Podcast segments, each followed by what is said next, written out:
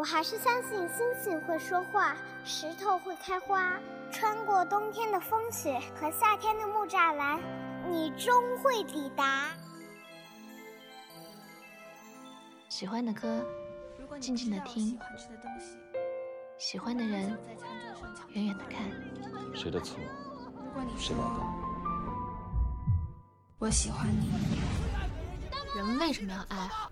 因为蠢。爱对了是爱情，爱错了是青春。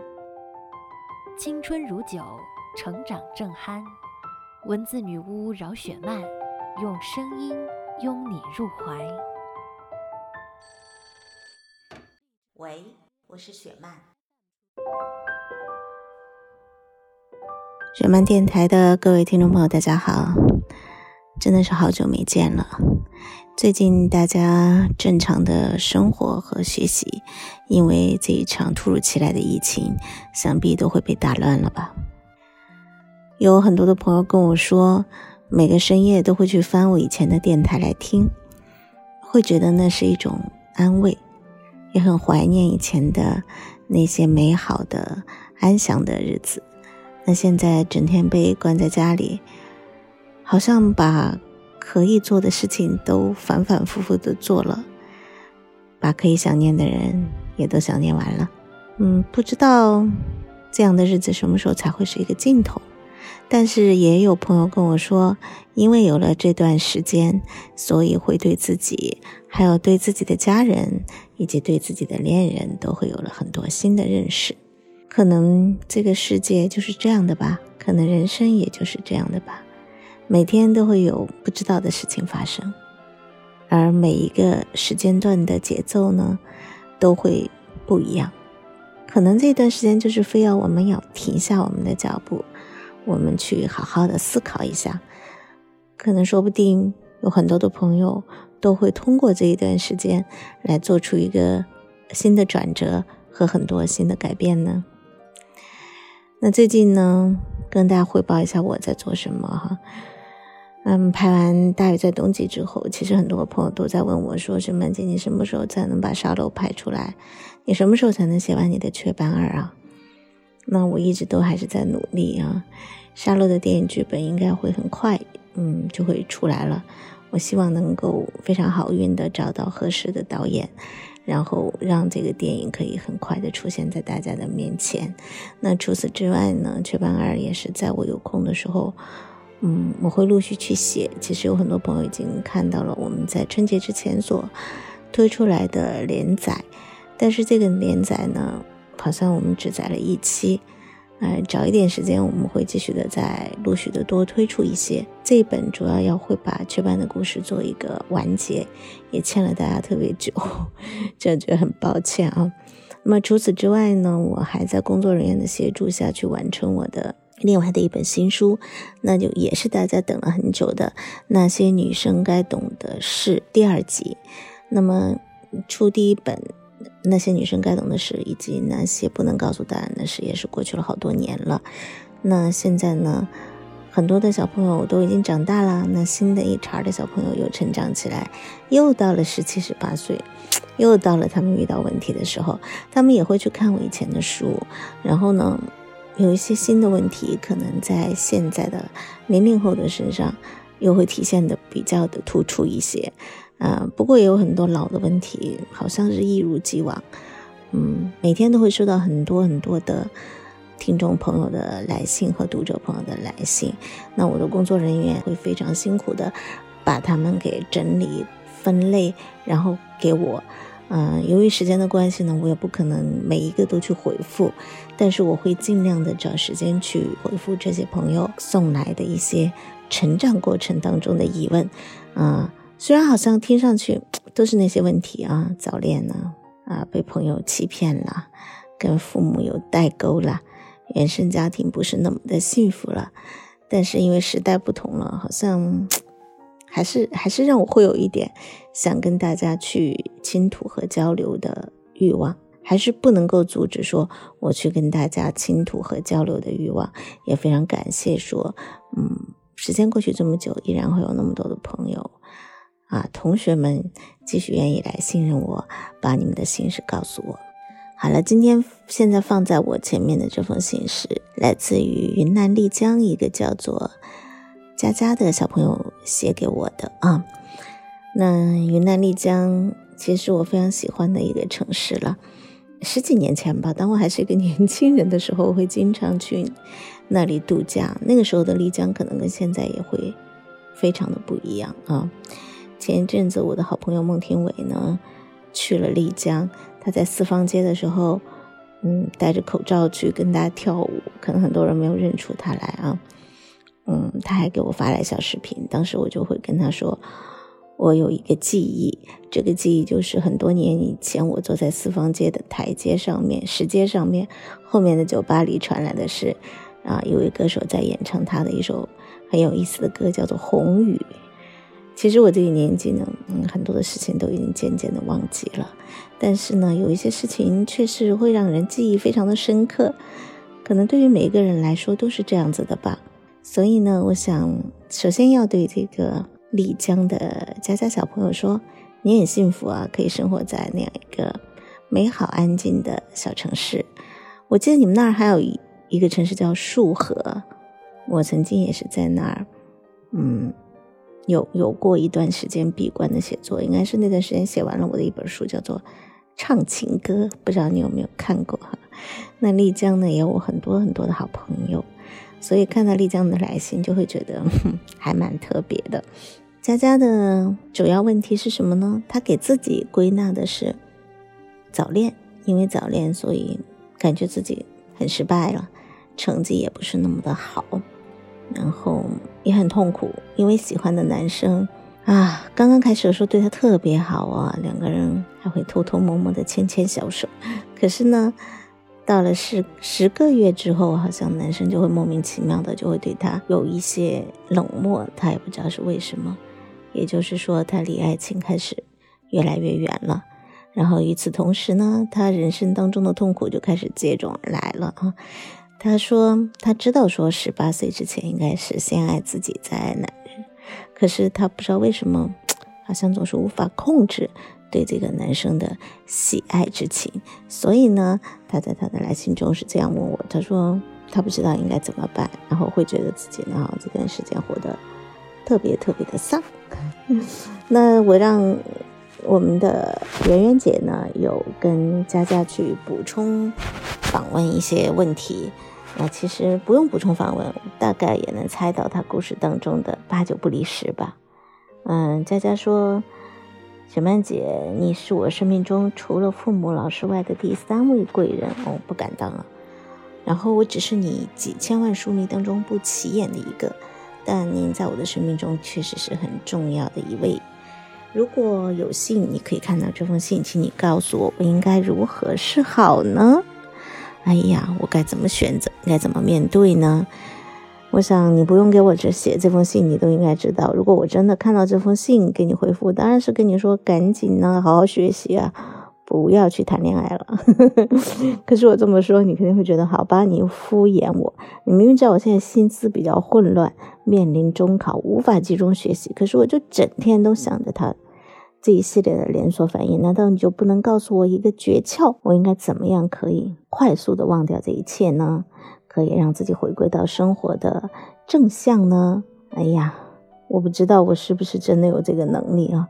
其实佳佳，我想跟你说啊，我看完了对你所有的访问以及写来的信之后呢，我其实想问你，你到底爱的是你，或者说你和他之间那份甜蜜的感觉，还是他呢？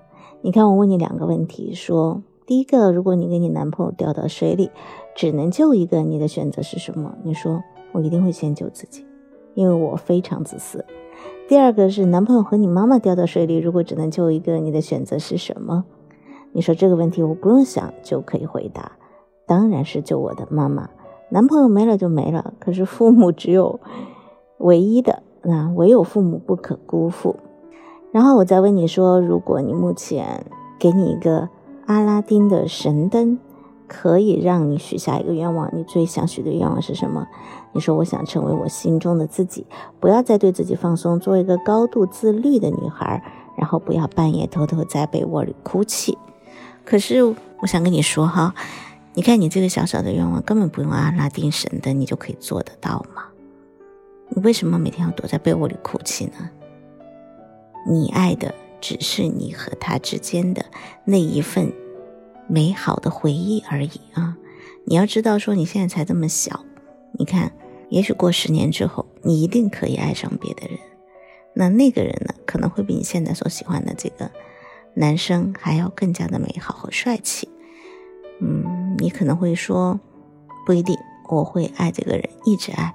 那我会允许十七岁的你，或者还那么小的你，去这么任性的、浪漫的想。我觉得这是其实是一个非常美好的感觉，也是你比成年人更可以拥有的一份最美好的权利。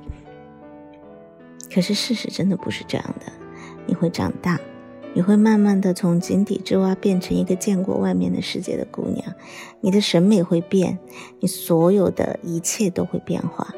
你喜欢的人，在你眼里的标准也会变得不一样。那么你在你十几岁的时候，如果总是那么一味执着的想要去得到，得到那一份好像十个月以前他曾经跟你无话不说的甜蜜，给你手牵小手的甜蜜，那么，嗯，你可能会失去更多的东西。我觉得看完你的来信，最大的问题。其实也是你自己已经看出来的问题，就是你还是一个稍微缺少那么一点点自律的女生。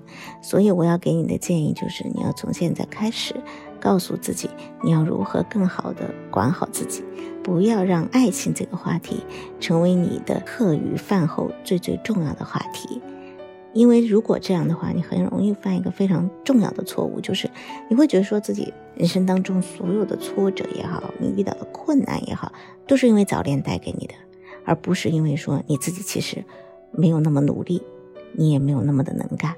当你要想明白这件事情之后，我更希望说你可以每天，比如说告诉自己几点到几点你应该做的事情是什么，你可以把自己的生物钟给安排的非常的科学性一点。你可以好好的去安排一下你自己每天的学习的一个流程，生活的一个流程，然后尽量严格的按照这个去做。一旦有比较闲的时间的话，我也希望说你少刷一点微博，少刷一点朋友圈，而是可以更多的去看一些书，因为读书呢也可以去让你的视野变得非常的不一样，让你可以跟别的人有不一样的一些想法。其实少年时代的爱情当然是最美好的，我没有要去否定它啊。在我的书里也常常，我相信你也读到过不少非常美丽的年少时期的情感，但是没有节制的情感，或者说让这份情感来影响到自己很长一段时间的生活，甚至你已经预感到了它可能会毁掉你未来的这样的一个危险，你依然不能做到自律的话，那么。我只能送你四个字，就是你自作自受了。既然你那么的爱自己，爱自己不是错，我觉得这是对的。你又那么的不愿意辜负你的父母，我是觉得你现在应该拿出一点狠劲来对自己了，就是不要再去想那么多跟爱情有关的事情，把你生命中这个男孩的名字暂时给删除掉，好好的去面对你即将到来的，让你。已经感觉压力很大的考试，另外在信里面我还看到说你还会自残，我不知道你是在为了试图吸引我的注意告诉我这个呢，还是你真的有这样的行为？如果有的话，我希望你赶紧停止下来，这真的是非常非常愚蠢的一个行为。那么爱自己的你，怎么会舍得在自己的身上留下你的疤痕呢？对不对？那个疤痕有可能不是我吓你哦。有可能一辈子都消除不掉，哎，他会留在那儿，一直提醒你。你看你自己曾经度过那么愚蠢的一段少年时光。只要你是一个值得爱的姑娘，你相信你的身边一定会围绕着很多愿意去爱你的人，你也一定会再找到那个跟你心灵相通的人。他和你之间的情感一定不仅仅是短短的十个月。然后就会变得，嗯，好像是过眼云烟一样。而且在你的来信里，我还发现一个细节哈，就说，之所以这个男生会离开你，或者说对你以前的感情会变得有那么一点点不一样，我觉得最重要的原因可能是你自己会稍许有些偏激，情绪也比较容易激动。那么我觉得这，当你跟他去交往的时候，可能没有让他感觉到说，嗯，我我是很开心的，很舒服的这样的一个情况。所以说，这也许也是他离开你的一个很主要的原因。因为我对你们没有那么了解，所以我觉得你可以自己去好好想一下，也去思考一下。可是，永远都不要去迷恋一个不喜欢你的人，你在他的眼里都不可爱，你怎么指望着他可以给你很多的爱和幸福呢？不要再有这样的奢望，所以还是赶快加油，让自己变得更加的美好。我相信一定会有有眼光的男生，终有一天会看上你，并且愿意跟你走过漫长的人生岁月，而不仅仅是短短的十个月。好了，谢谢佳佳，同时也特别的感谢呃一直在收听雪漫电台的听众朋友，真的是空窗很久了，非常抱歉哈。当然，我们最近还有在。征集一些疫情时期的爱情故事，有一些故事我觉得还蛮打动我的。有时间和机会的话，我们也会来播给大家听。如果您愿意写下这样的故事的话，也可以一会儿根据我们电台的提示来给我们相应的投稿。有还有稿酬等着你们呢。啊，同时也希望说有成长问题的青少年朋友。啊，也欢迎你们继续给我来信，希望我的回复能够给到你们一点小小的帮助。好了，节目的最后，为大家送上一首非常好听的歌曲，祝福大家爱情甜蜜。然后，希望这场疫情能够很快的过去，我们都能够重新拥有正常的工作和生活的程序，好好活着，用力活着。加油，活着！我们下次再见，拜拜。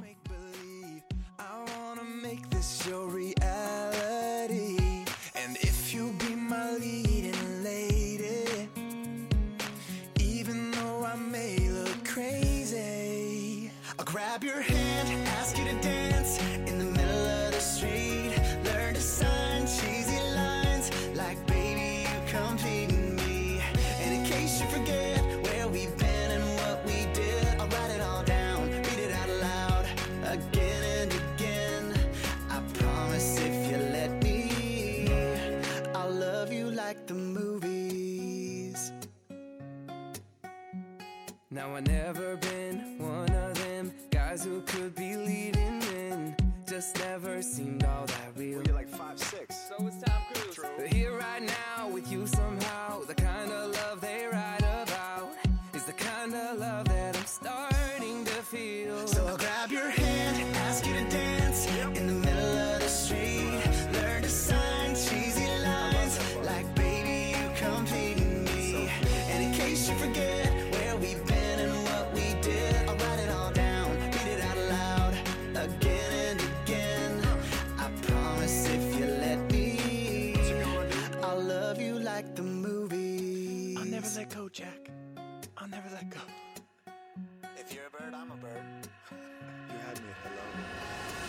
like no one